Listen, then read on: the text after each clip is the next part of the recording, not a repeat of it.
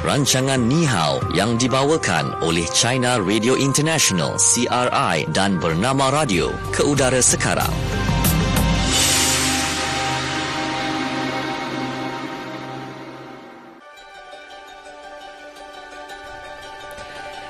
Ya, kita kembali semula dalam um, Bernama Radio, stesen ya. berita bisnes anda. Ya, kepada anda semua jangan lupa tahu untuk ikuti kami di laman media sosial, Facebook, Twitter dan juga Instagram. Kata syariahnya adalah Bernama Radio dan juga muat turun aplikasi Bernama Radio di Google Play Store dan juga App Store untuk anda dengarkan kami di mana-mana sahaja, mhm. bila-bila masa. Betul. Baik. Hmm, okay, okay, jadi kita sekarang dalam program Mihau, seperti yang kita kongsikan tadi, mm-hmm. uh, bersama-sama dengan saya Natasha Aimi dan juga Nazira Nur Nora. Ya, dan okey, hari ini kita ingin bersama dengan rakan kita di Beijing, Andika. Apa khabar Andika? Hai Nasira, Natasha, uh, apa khabar? Kami baik. Kami baik. Okey, Nasira so, lama dah dah jumpa ya? Ha. Lama kita tak jumpa di siaran hmm. ya. Di, di Ya, ya, ya. Boleh baca nak pergi dating ni kat Beijing tu. Okey. Baik. Okey, dan macam biasa kita ada segmen-segmen. Ya, kita akan kongsikan bersama dengan anda. Jadi kita mulakan dengan segmen yang pertama iaitu fokus di China. Fokus China.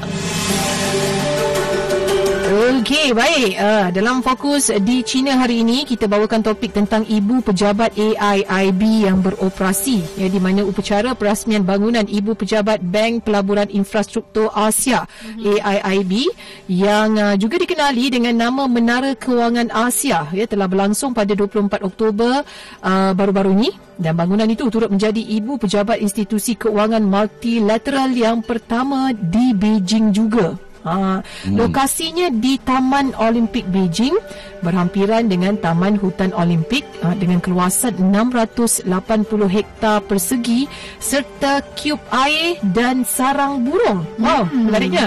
Dan uh, gelanggang untuk Sukan Olimpik 2008 yang tersohor juga. Ha, jadi kita nak tahulah yeah. tentang Ibu Pejabat AIIB yang baru sahaja uh, apa ni dirasmikan baru-baru ini. Silakan Andika. Hmm. Okey, uh, uh, Nazira dan Natasha pernah ke Beijing ke kawasan Olimpik pernah mengunjungi sana tak? Saya pernah uh. ke situ tahun 2007 masa tu tak siap lagi stadium Olimpik oh, tak tu. Siap. Ha. Oh tak siap lagi. Saya tahu. Uh, tapi tapi tapi, tapi luaslah kat uh. situ tu kan? Hmm, uh. Uh, waktu itu belum siap tapi sekarang dah siap dah sudah 10 11 tahun yeah. di sana memang suasana cukup bagus uh, dan uh, bangunan-bangunan cantik uh, dan terutamanya banyak pokok-pokok hutan yang yang hutan yang meluas jadi okay. uh, memang mes, selain moden dan juga mesra alam uh, kalau kita sebut uh, AIIB iaitu um, Bank Pelaburan uh, Infrastruktur Asia uh, itu menjadi satu badan penerokaan multilateral antara kerajaan uh, berbagai negara di Asia. Uh, bank itu memfokuskan pembinaan uh, prasarana di Asia dan uh, tujuannya uh, tujuan penubuhannya untuk memperkasakan pem, uh, pembinaan uh, kesaling hubungan dan integrasi ekonomi di rantau ini serta meningkatkan kerjasama antara China dengan berbagai negara-negara di Asia. Uh, the AIP ditubuhkan dengan anjuran uh, kerajaan China dan uh, beribu pejabat di Beijing. Uh, jumlah pelaburan AIP mencatat 100 bilion dolar Amerika. Uh, pada pada 24 hari bulan Oktober tahun 2014 21 uh, negara penaja AIP termasuk China, India, Singapura menandatangani di Beijing untuk menubuhkan uh, AIP. Pada setahun kemudian AIP uh, ditubuhkan secara rasmi pada 13 Julai tahun 2019. Jadi AIP menerima Benin, uh, Djibouti dan Rwanda sebagai negara anggota dengan keanggotaan ketiga tiga negara tersebut jumlah negara ang, uh, anggota AIIB sudah mencapai 100 uh, uh, jadi mari kita berkongsi uh, latar belakang penubuhan AIIB sejak masuk apa baru uh, dengan uh, pembangunan globalisasi uh, itu berbagai negara uh, mewujudkan pembangunan. Tetapi pembangunan antara berbagai negara tidak kurang seimbang.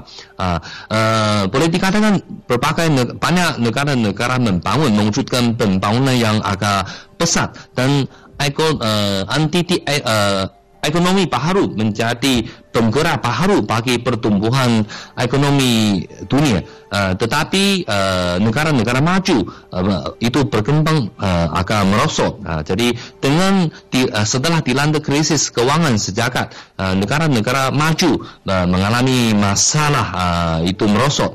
Uh, jadi uh, dan terbaliknya pada negara-negara uh, antiti uh, ekonomi baru menjadi uh, itu uh, mengatasi krisis ekonomi dengan lebih awal.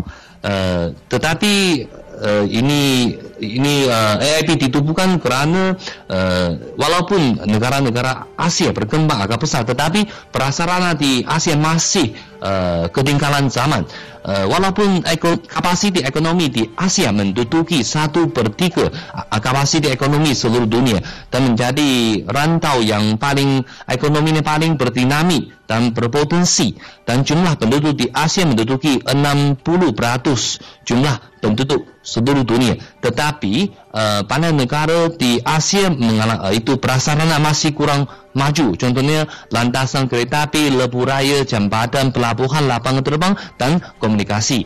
Ini menjejaskan pembangunan yang uh, seterusnya di rantau ini.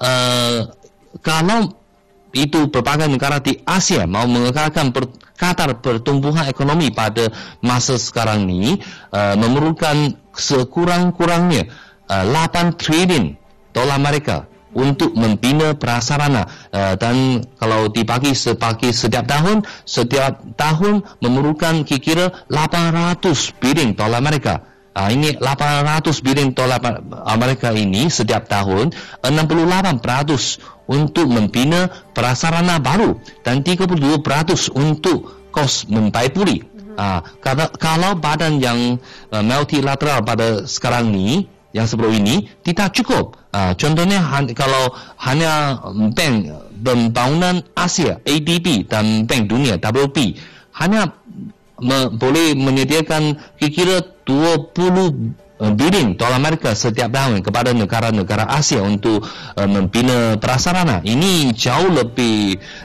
lebih rendah berbanding dengan keperluan di rantau ini. Ha, inilah uh, itu anjuran China untuk menubuhkan AIIB dan China sekarang sudah menjadi negara pelapor ketiga terbesar di dunia. Dengan perkembangan uh, pembangunan selama lebih 30 tahun China mempunyai kelebihan dalam uh, bidang pembinaan uh, prasarana. Uh, contohnya itu kalau lebuh jambatan terowongan uh, landasan kereta api di China uh, daya pembinaan di China agak terkenal. Uh, dan uh, itu industri pembinaan prasarana di China juga uh, mau itu menuju ke arena antarabangsa uh, jadi ini juga uh, keperluan untuk menubuhkan AIIB Mhm. Okey, uh, jadi kalau dalam uh, negara-negara anggota AIP uh, ada dalam lima uh, negara anggota Majlis Bangsa-Bangsa uh, Majlis Keselamatan Bangsa-Bangsa Bersatu. Sudah ada empat negara masuk AIP anggota AIP iaitu China, uh, Britain, Perancis dan Rusia. Dalam uh, antara negara-negara penaja AIP uh, ada 16 uh, negara merupakan uh, anggota kumpulan 20 iaitu China, Britain, Perancis, Indonesia, uh, Jerman dan sebagainya. Dan semua kesemua uh, negara BRICS uh, China, Rusia, India, Brazil, Afrika Selatan sudah menggodai AIIB. Setahu saya Malaysia Malaysia me, me, itu menggodai AIIB pada 24 hari bulan Oktober tahun 2014. Ha, ini yang uh, itu sejarah dan kenapa menemukan uh, itu bank uh, pelaburan infrastruktur Asia AIIB okey ha. hmm. okey baik itu dia berkenaan dengan uh, AIIB ya IP. ya bank pelaburan infrastruktur Asia ya betul lah Nika eh saya, saya rasa ini bank ini akan sudah beroperasi dan ibu pejabat sudah siap beroperasi hmm. jadi saya rasa akan memainkan peranan yang semakin penting bagi pembinaan infrastruktur di Asia termasuk Malaysia kan hmm. uh, hmm. okey baik okey jadi bagaimana di Malaysia Malaysia uh, berbanding dengan kepandangan negara-negara ASEAN malah uh, negara Asia yang lain. Uh, saya rasa itu perasa, uh, prasarana di Malaysia uh, sudah agak maju. Uh, tapi Malaysia saya rasa masih menggunakan pelaburan asing untuk itu membina atau mem, membaibuli prasarana kan? Uh. ya betul tu dan uh, okay. kalau kita lihat kan apa yang kita boleh kongsikan uh, contohnya macam uh, pelabur-pelabur kan ya yang nak melabur di Malaysia sendiri uh, keyakinan pelabur terhadap Malaysia sebenarnya kekal tinggi meskipun berdepan persekitaran global yang sebagai mencabar kita lihat. Dan um, ketika, uh, Ketua Pegawai Eksekutif Invest KL ketika itu Datuk Zainal Aman Shah berkata uh, asas ekonomi negara yang kukuh ya kos menjalankan perniagaan yang menarik kemudian kadar pengangguran yang rendah serta tenaga kerja berkemahiran tinggi kekal akan menjadi tarikan utama pelabur untuk terus melabur di Malaysia. Dan uh, beliau berkata komitmen kerajaan ya dalam membantras uh, rasuah contohnya dan meningkatkan ketelusan uh, ini uh, dalam pada masa yang sama turut uh, menarik minat pelabur juga Ha, jadi um, antara yang juga dilihat ya adalah terdapat peluang bagi Malaysia juga ya dalam meraih manfaat uh, daripada apa situasi yang berlaku kan tidak tidak kira di dalam negara ataupun uh, dunia di mana Uh, ini dapat memperlihatkan ya syarikat mula meninjau-ninjau ya untuk uh, mengalihkan operasi mereka. Contohnya ya jadi banyak kalau kita tengok syarikat-syarikat memilih Kuala Lumpur sebagai hub uh, prinsipal serantau uh, pusat mm-hmm. kecemerlangan dan juga e-dagang dan dalam beberapa bulan uh, juga ya kebelakangan ini um, akan ada juga syarikat yang membuka rantaian bekalan global di Malaysia. Ah itu apa hmm. yang dikongsikan uh, oleh uh, Ketua Pegawai Eksekutif Invest KL ketika itu Datuk Zainal Aman Shah yang uh, berkongsi tentang pelabur-pelabur masih dikekal positif uh, terhadap uh, Malaysia sendiri. Hmm.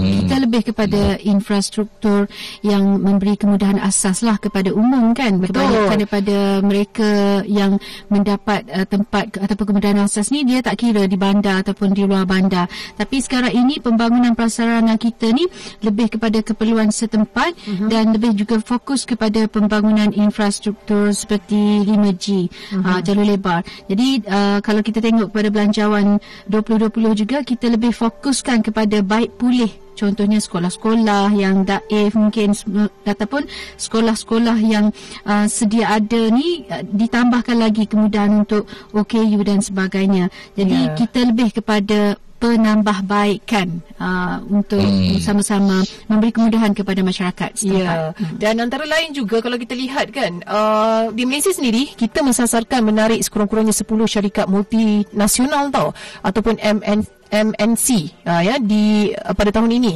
Uh, datangnya daripada Amerika Syarikat sendiri Eropah kan dan daripada China sendiri juga. Uh, jadi hmm. uh, kalau kita lihat pun walaupun ada persekitaran luaran yang agak mencabar ya antara lain uh, pelbagailah sebenarnya kalau kita tengok cabaran-cabaran yang datang dari sudut ekonomi sekalipun um, kita tetap yakin dengan prospek Malaysia ya untuk menarik MNC ini iaitu syarikat-syarikat multinasional untuk melabur di Malaysia. Uh, kerana asas negara masih lagi kukuh ya dengan mencatatkan pertumbuhan ekonomi. Uh, kalau tengok pada Januari 2019 ini 4.6% dan uh, kadar uh, pengangguran pula kira-kira 4.3% kos menjalankan perniagaan kekal menarik dan uh, mempunyai kumpulan bakat yang fasih dalam pelbagai bahasa.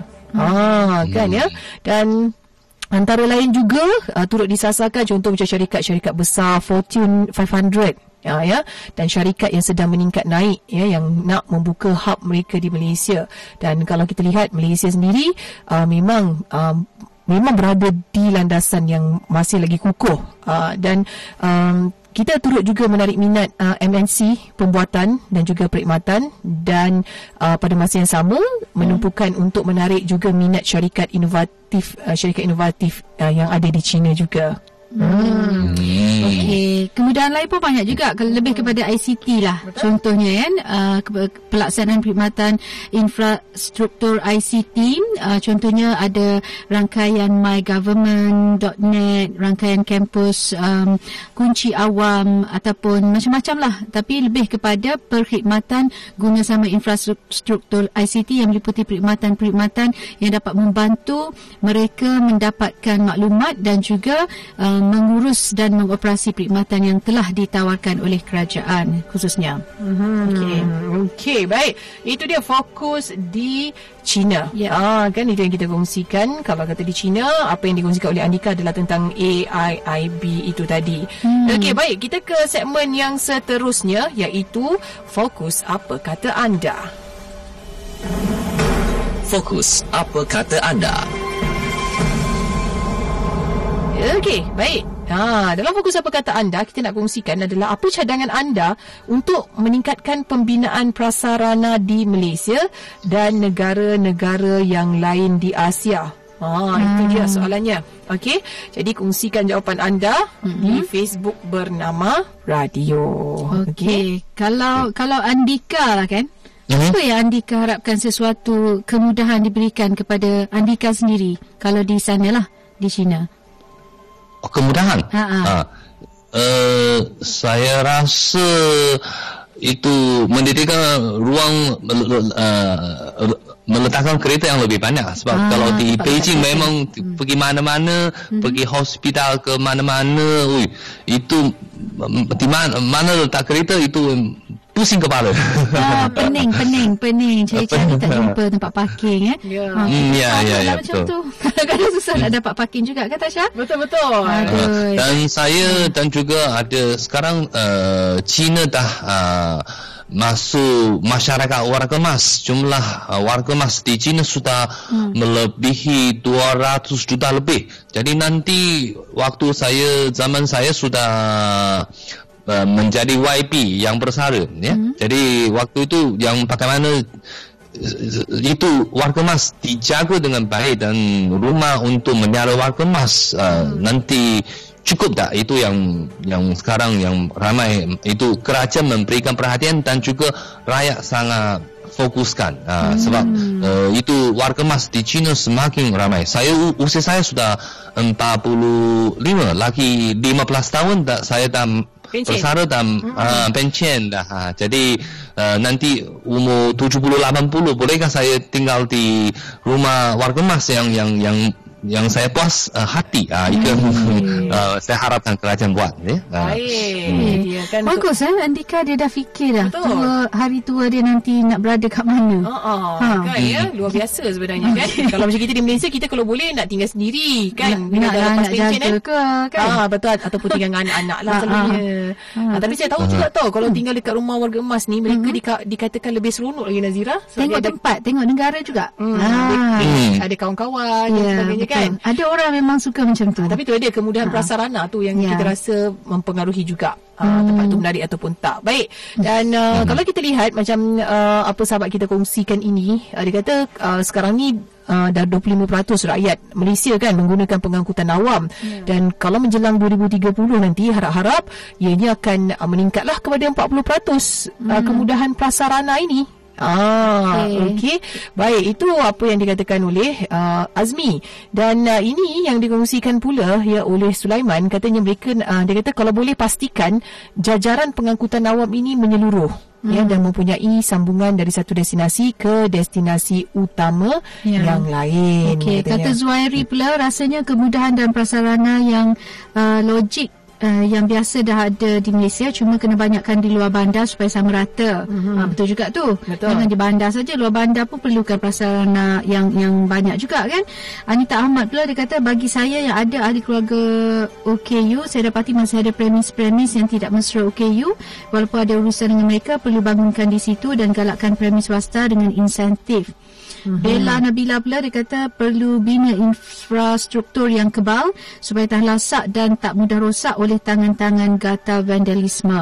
Betul lah juga. Mm-hmm. Okey, Puan Jamilah kata, dia kata sekarang ni ramai dah orang guna pengangkutan awam. Ha, jadi kita rasa itulah prasarana yang perlu ditambah baik contohnya. Mm-hmm. Sebab apa? Kabarnya 70 ribu uh, penumpang sehari Ah bagi laluan monorail mm-hmm. ah, kan dengan dua set uh, dua set train monorail empat gerabak yang beroperasi dan uh, kalau boleh lepas ini naklah lebih lagi supaya ada keselesaan tak adalah penuh macam sardin. Betul hmm. juga tu kan. Okey hmm. baik kita nak ke segmen seterusnya. Ya, itu dia antara komen ya daripada uh-huh. uh, pendengar-pendengar kita. Kejap lagi nanti, kembalinya nanti kita akan ke segmen yang seterusnya iaitu fokus di Malaysia. Jadi pastikan anda terus dengarkan kami dalam Nihau di Bernama Radio.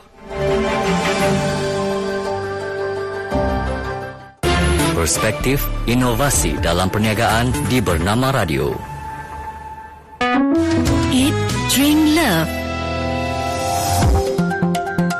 Bersama pengusaha restoran Flora Terrace, Said Safwan, Said Rahmatullah. Pada tahun 2013 saya resign daripada airlines. Sebelum pada tu saya selalu sebenarnya ke Floor Terrace ni untuk oh. makan. Actually kali pertama saya tahu tentang Floor Terrace ni daripada kakak saya. Dia kata dia tengah cari tempat untuk celebrate birthday husband dia lah. Waktu tu dia tak kahwin lagi lah. So kita pun pergi cari-cari-cari and then kita sampai ke situ. So bila sampai ke situ dia pun menjalankan majlis dia lah waktu tu. And then lepas saya dari daripada airlines tu semua saya ada few time saya pergi ke restoran tu. Manager kerja pada ketika itulah so dia cakap dengan saya. Dia kata I selalu nampak you kat sini. Dia kata tak kerja ke? Lepas tu I cakap dengan dia bukan tak kerja. I hmm. sedang mencari kerja. Waktu tu saya sedang mencari kerja. Tu dia kata dekat sini nak pakai sales and marketing dan juga dia kata nak pakai come as a restaurant manager. So dengan pengalaman saya yang ada sikit waktu zaman study dulu saya kerja part time dengan Sabah pengalaman saya waktu saya part time dekat FMB juga. Jadi saya menggunakan pengalaman yang ada tu saya pun macam just try and error apply. So apply Alhamdulillah saya dapat sebagai restaurant manager dekat situ. And lepas dari tu saya mengambil alih restaurant Florterus okay. proses ambil alih tu sebenarnya coincidentally sebenarnya tak dirancang pun apabila okay. owner yang lama tu decide untuk jual Florterus jadi saya pun berbincang dengan keluarga bincang dengan ayah saya dengan mak saya eh, kakak-kakak saya. And then dia orang kata kalau saya rasa kita boleh ambil kita ambil lah. Uh, dari situlah bermulanya kisah ambil alih Florterus tu. Untuk ambil alih sesuatu perniagaan tu bukan benda yang mudah. Saya bukan daripada keluarga yang kaya bukan daripada keluarga yang senang lenang anak jutawan dan sebagainya. Tapi di situ Alhamdulillah ayah saya banyak membantu saya lah dari segi kewangan dan daripada makcik saya pun banyak membantu. Basically saya boleh katakan sebelum saya mendapat pinjaman untuk ambil alih floor terrace tu ahli keluarga saya banyak membantu saya di situ. Alhamdulillah hmm. saya dapat pinjaman daripada Mara membantu saya untuk mendapatkan pinjaman. Jangan lupa dapatkan rasa dan tip-tip daripada usahawan berjaya bersembang tentang bisnes kafe dan restoran dalam Eat, Drink, Love setiap Isnin 11.10 minit pagi di Bernama Radio Sesen Berita Bisnes Anda.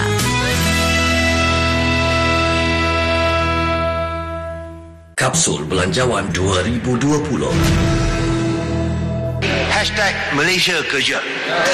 Bertujuan mewujudkan peluang pekerjaan yang lebih baik untuk belia dan wanita sekaligus mengurangkan kebergantungan terhadap pekerja asing berkemahiran rendah. Secara ringkasnya, hashtag Malaysia Kerja dibahagikan kepada empat program yang disasarkan kepada pekerja dan majikan dengan menyediakan pelbagai insentif seperti berikut. Pertama, hashtag graduan kerja. Direka khusus untuk pengambilan graduan yang menganggur melebihi 12 bulan. Graduan yang menerima tawaran kerja akan menerima insentif gaji selama 2 tahun sebanyak RM500 sebulan sebagai tambahan kepada gaji yang diterima. Manakala majikan pula akan menerima insentif pengambilan pekerja sebanyak RM300 sebulan juga bagi tempoh yang sama. Kedua, hashtag wanita kerja. bertujuan mewujudkan 33,000 peluang pekerjaan setahun untuk wanita berusia di antara 30 hingga 50 tahun yang telah berhenti bekerja selama setahun atau lebih. Wanita yang kembali kerja akan diberi insentif selama 2 tahun sebanyak RM500 sebulan. Manakala majikan pula akan diberi insentif pengambilan pekerja sebanyak RM300 sebulan bagi tempoh yang sama. Kapsul Belanjawan 2020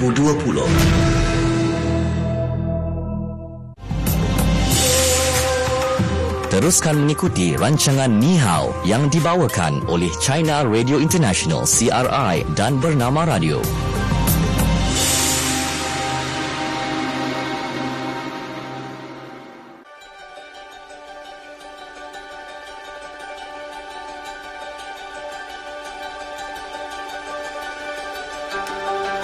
Baik, kembali waktu ini dalam program Ni Hao yang dibawakan oleh China Radio International dan bernama Radio. Okey, mm-hmm. jadi kita terus saja ke segmen yang seterusnya Nazira iaitu Fokus di Malaysia.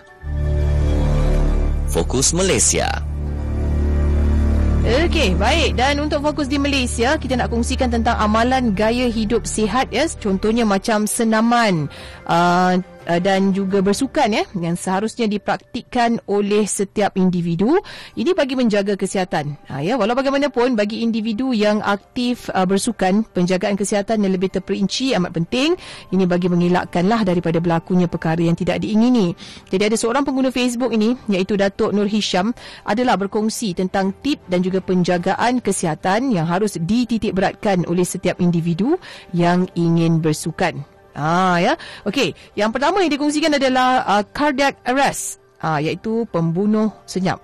Ah, itu kita risau eh di mana mm-hmm. baru-baru ni ada seorang guru besar umur 38 tahun ya di Sabak Bernam uh, dia pingsan dan uh, kemudian meninggal dunia ya di gelanggang badminton dan selepas kejadian itu seorang lagi lelaki di Gua Musang meninggal pada waktu bermain futsal pula.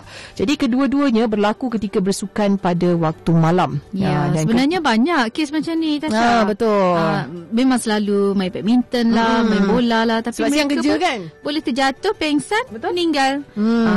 Tapi ni banyak kes ini berlaku hmm. Nazira kalau Nazira tengok dia berlaku untuk mereka yang bersukan pada waktu malam. Okey. Ha, sebab kita faham sekarang hmm. ni kan boleh dah, dah boleh bersukan lah gelanggang memang ada. Siang tak siang tak cukup masa siang kerja. Kerja. Ha, ha. kerja. So jadi hari biasa nak bersukan malam. Yeah. Ha, ad, kalau tidak hari Minggu kalau kalau kata available lah kalau hmm. tak free ha, bersama keluarga jadi itu yang mereka ambil masa untuk bersukan pada waktu malam. Andika sendiri macam mana agaknya? Ya. Saya hanya biasanya tengah hari lah tengah hari. Tengah hari ya. Uh, kerana kerja di pejabat kan. Uh, hmm. Jadi waktu tengah hari hmm. saya ada rakan-rakan ada waktu untuk berehat dua jam. Saya um, curi-curi masa pergi itu bersenam, uh, bersukan. Okay. Dan saya saya ingin nak uh, berkongsi satu cerita yang sangat uh, menjadi uh, sangat popular dalam media sosial hmm. pada tahun ini uh, dan juga cerita tentang seorang peminat badminton di dia pingsan uh, di gelanggang sakit jantung di gelanggang badminton di Beijing hmm. dekat Tungtan kebetulan jadi yang gelanggang itu dia sediakan sejenis mesin uh, itu na- nama mesin itu saya lupa sebab uh, istilah terlalu profesional hmm. dan kebetulan lagi di gelanggang sebelahnya adalah itu itu yang pemain badminton itu ada empat orang semua doktor okay. itu jantung ada mm-hmm. kerana yang kelanggar itu memang sebelahnya uh, hospital sakit jantung yang okay. sangat terkenal di mm-hmm. China jadi yang yang jadi pengguna media sosial berkata eh, ini dua syarat kurang satu pun tak boleh jadi mang, tapi yang pesakit itu akhirnya diselamatkan tetapi Dapat orang kata Ya, dapat diselamatkan. Hmm. Tapi yang dua syarat. Satu, gelanggang itu sediakan mesin itu. Ah, yang yang biasanya jarang oh. ada se- Maknanya kalau kalau takut uh, berlakunya ialah kalau meninggal terus tu tak ada alat tu susah juga. Jadi kena ada alat tu eh untuk membantu. Dan juga orang profesional. Dua-dua hmm. syarat kurang satu pun tak boleh. Ah, jadi yang uh, uh, ada orang itu jogging uh, itu eh kalau naik la, lain kali hmm. pergi main badminton cari gelanggang tu sebab ada ada mesin alat ada itu alat ada hospital di sebelahnya. Hmm. Sampai ada penyakit yang yang berkaitan dengan jantung eh. Mm-hmm. Kena ada alat tu lah. Baru boleh main badminton. Mm. Macam tu. Kalau tak ada susah. Macam Ah, Ini bergurau je. Ah, Ah, betul okey. lah juga tu. Betul. Doktor empat orang ke sepuluh orang ke kalau tak ada alat tu mungkin tak dapat bantu eh. Kan? Sebab apa? Tapi hanya al- kalau al- al- alat tidak ada doktor juga tak boleh juga. Ha. Okey. Sebab kalau kata kita lihat kan kenapa berlakunya macam situasi kita share tadi kan uh-huh. boleh berlakunya macam meninggal secara mengejut ini mati mengejut ini adalah sebab uh, tadi kan cerita pasal jantung uh-huh. nah tu ada uh, cardiac arrest ini uh, sebab apa uh, cardiac arrest ini adalah pembunuh senyap dan ia membunuh mereka yang tidak ada rekod sakit jantung pun sebenarnya Ah. ah dia tak ada penyakit jantung Ya. uh, dan ia berlaku bila sistem elektrik jantung ni dia tiba-tiba tidak berfungsi ataupun malfunction Dia berhenti. dia berhenti. Ha, jadi jantung dan nadi terhenti terus dan mangsa tidak memberikan sebarang respon. Ha, jadi rawatan segera wajib diberikan ya kerana kalau lambat um, dibantu maka jantung akan terus berhenti buat selama-lamanya. Ha, ni tak sama tau dengan serangan jantung. Ah, lain. Ha, lain-lain. Ha, serangan jantung tu heart attack. Ha, sama sekali berbeza. Sebab Ni apa? jantung berhenti. Ya, sebab serangan jantung ni berlaku bila saluran jantung tu tersumbat dan darah gagal dibekalkan uh, untuk uh, circulation. Uh, kan ya untuk darah itu uh, apa ni berpusing balik kan satu Ya. round kan dalam badan kita. Uh, tapi uh, cardiac arrest ni dia lain. Dia tahu-tahu stop je terus. Hmm, dia berhenti. Hmm. Jadi itu bahaya lah eh, kalau bersukan waktu malam tu. Ya. Risiko. Uh, jadi kita ni sebenarnya kata Datuk Nur Hisham lagi wajib belajar CPR. Hmm. Ha, orang yang kena serangan jantung boleh bercakap. Ya, ada nadi dan mampu beri respon. Tapi kalau yang cardiac arrest tadi yang uh, Tasha kongsi tu, sistem elektrik jantung terhenti sama sekali. Uh, orang yang kena ni memang tak boleh bercakap pun. Tak boleh respon.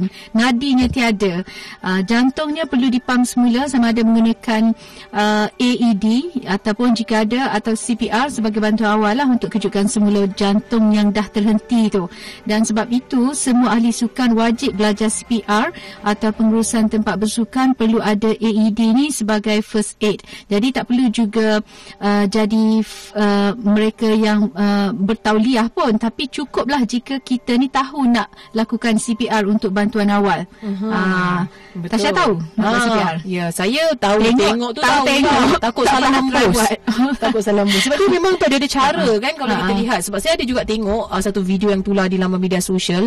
Ada pak cik tua ni dia warga emas kot. Saya rasa jalan pun dah pegang tongkat. Lepas tu tiba-tiba dia terhenti tau. Dia terjatuh. Terjatuh. Ha, Aha. berhenti dan memang uh, memang macam kena serangan jantung lah. Tiba-tiba ada seorang gadis perempuan Uh, dia adalah uh, petugas perubatan. Ni bukan kat Malaysia, ni kat luar negara. Ha. Jadi dia lah yang memberi bantuan CPR pada pak cik tu Okey. untuk beberapa kali dia cuba dia cuba pak cik tu sedar. Oh. Hmm. Nasib baik Nasib kan. baik lah Ah, itulah tersedar penting kan. Hmm, Jadi walaupun ilmu CPR tu kena ada. Ya. Okey. Padahal Dan- tak kenal tu bukan saudara mara ataupun jumpa dekat Ah. tempat awam kan. Kira, Ah. kira rezeki dia lah Yelah, dapat umur panjang. diselamatkan. Ya, Umur panjang. betul. Ha. Okey, jangan samakan diri dengan orang lain. Mm-hmm. Ya, tak salah sebenarnya bersukan waktu malam. Tapi tidak salah bersukan walau dah berumur. Uh, cuma kita kena faham waktu bila nak berhenti. Sebab penat sangat pun tak boleh juga eh. Ya. Untuk futsal, badminton, bola sepak atau gym ni. Sebab saya tengok ramai jugalah rakan-rakan saudara saya yang jatuh pengsan. Tengah-tengah aktif main badminton, main futsal jatuh. Ah. Jatuh memang pengsan meninggal. Itulah Okey. Dan kadang-kadang um, uh, cardiac arrest ni sering juga diserang kat bilik air tau. Oh. Uh, jadi ia b- sangat bahaya terutamanya orang-orang tua uh, yang mungkin terjatuh kat bilik air. Kita tak tahu mungkin dia jatuh sebab licin tapi sebenarnya disebabkan sejantung terhenti ni. Betul. Uh, Hmm. Seterusnya warm up. Uh, Kalau boleh kita panaskanlah dulu um, sebelum bersukan Ya, tu kan. Jangan terus-terus berlari je. Jangan Ya. macam tu. Mesti warming up dulu kan. Ni panaskan sikit dulu badan Ah. kan sebelum kata kita betul-betul nak aktif. Ha, sebab apa? Kalau Ah. kita tengok ahli sukan profesional juga ramai yang meninggal dunia ya di Hmm. padang akibat uh, cardiac attack ini. Ya, mati mengejut ini. Okey. Baik dan uh, Akhir sekali, Ya, akhir, betul. Ah. salah faham. Nah, ini ini sikap. up. Ah ya di mana mitos yang menjadi amalan ramai ialah ya stretching di kala badan belum dipanaskan. Ya Ah. boleh. Tapi tak betul dari segi teknik bersukan. Ya kalau kita lihat pemain profesional mereka akan berlari keliling padang dahulu. Kemudian baru stretching. Uh, untuk regangkan otot tapi uh, ini bukan cara utama untuk elak cardiac uh, arrest ini ya cara terbaik untuk mengelak uh, cardiac arrest ini ialah memahami dulu kemampuan anda jangan nak over over kan mm-hmm. kita tahu kita punya kemampuan tak kat mana kita nak lawan pula kan kan mm-hmm. uh, biasalah tu nak tunjuk lebih kan mm. dan perlu kawal ego kita ya masalah utama orang bersukannya adalah ego sebenarnya sebab masing-masing nak tunjuk hebat ya, ya dalam permainan uh, jadi uh, contoh macam pergi gym akulah kuat akulah kuat kan walhal badannya dah tak mampu dah sebenarnya untuk menampung mm. uh, aktiviti sukan yang sedang dilakukan tu ya yeah. uh, okey okay. baik Dah ramai dah telefon ni. Hmm, Kita betul, tak cakap sama. lagi kuis Beijing tu. Ya. Kan? Ha, siapa nak hadiah, kena jawab dengan betul lah selepas ini. Lihat sekejap. Ya. Sekejap ya. Mari kita.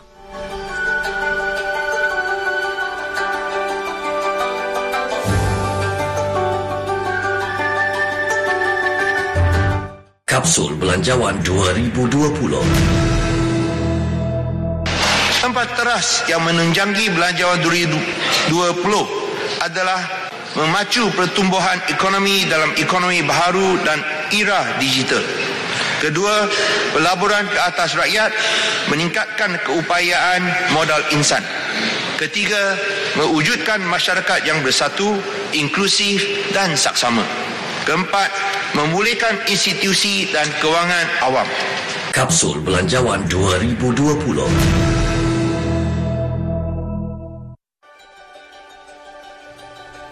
Okey, kita kembali semula waktu ini dalam program ya. Ni Hao yang dibawakan oleh China Radio International dan bernama Radio. Baik, telefon ya, dah berkelip-kelip. Ha, jadi kita Soalan dengarkan. untuk hari ini. Okey, soalannya? Okey. Okey, uh, soalan hari ini uh, silakan namakan tiga buah negara yang telah menganggotai AIIB lalu mencari jumlah anggota AIIB uh, genap 100 negara dan uh, juga berikan tarikh ketiga-tiga negara itu menjadi anggota AIIB. Okey. Okey, uh. kita ulang soalannya. Hmm. Namakan okay. tiga buah negara yang telah menganggotai AIIB lalu menjadikan jumlah anggota AIIB genap 100 negara dan berikan tarikh ketiga-tiga negara itu menjadi anggota AIIB. Hmm. Uh, beri jawapan anda kalau dapat uh, jawab dengan betul dapat hadiah berapa wang tunai hari ini? Ya, RM50. Ya. Ha, kita memang tiap-tiap hari program kita ni uh, Nazira. Bagi duit Pendengar-pendengar kita bukan sebab dia sebenarnya orang terkumpul. Ha, ha, Tapi sebab pendengar kita ni alert sangat, ha. hebat sangat semua jawapan boleh bagi. Ya, nak bagi ha. duit lah kalau jawapan tu betul. Itulah ha. dia. Okey. Ada pemanggil. Okey, siapa di talian? Hello, Encik Barin. Okey, Encik Barin. Ha. ha, baik. Ya, ha, soalannya tadi apa tadi? Uh, Anika?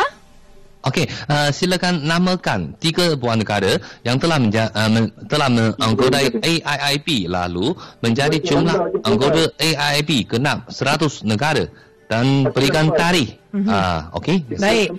Okey, kejap. kejap tiba-tiba. Apa tu? Cik Barin? Sudah tak sabar. Ya, kalau satu negara, saya dapat satu negara je lah. Satu negara?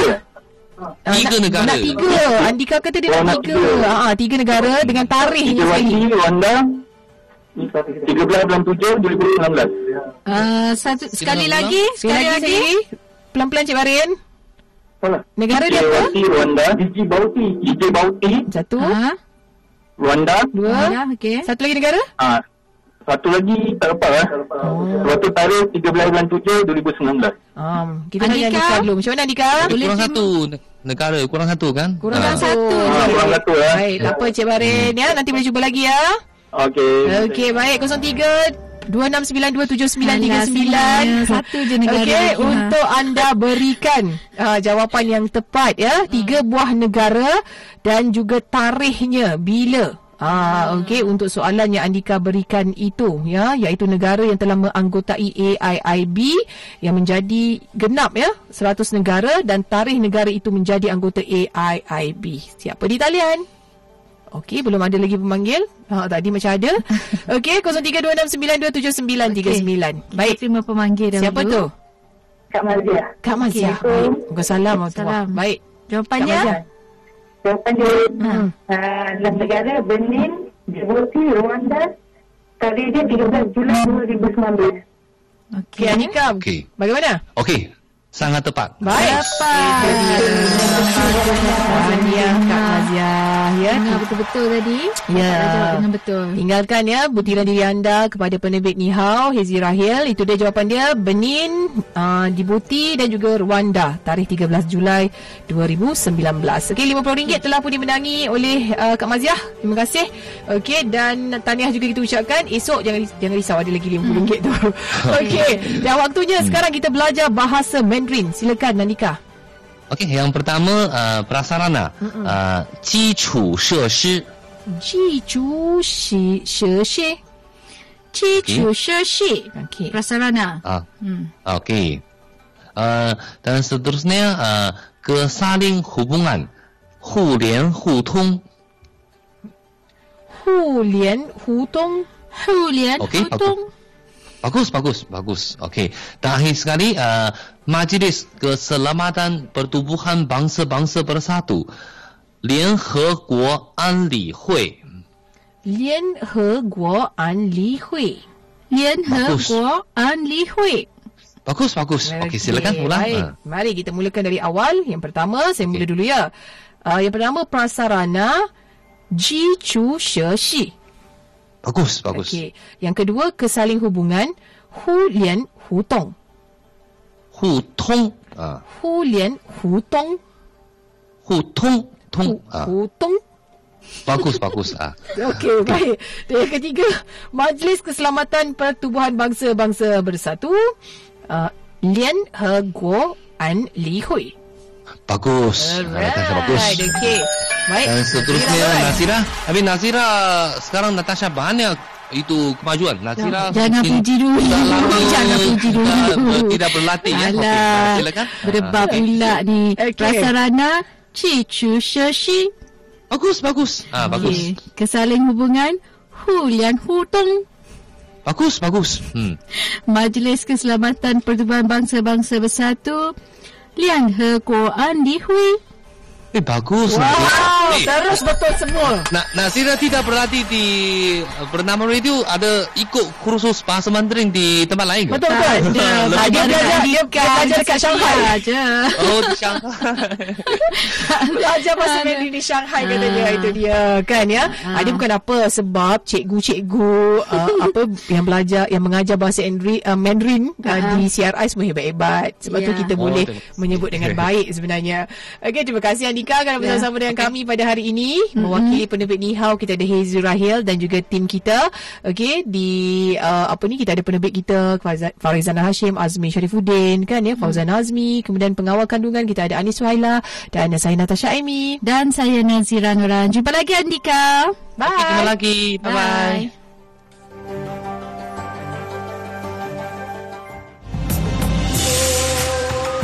Sekian rancangan Ni Hao yang dibawakan oleh China Radio International CRI dan Bernama Radio.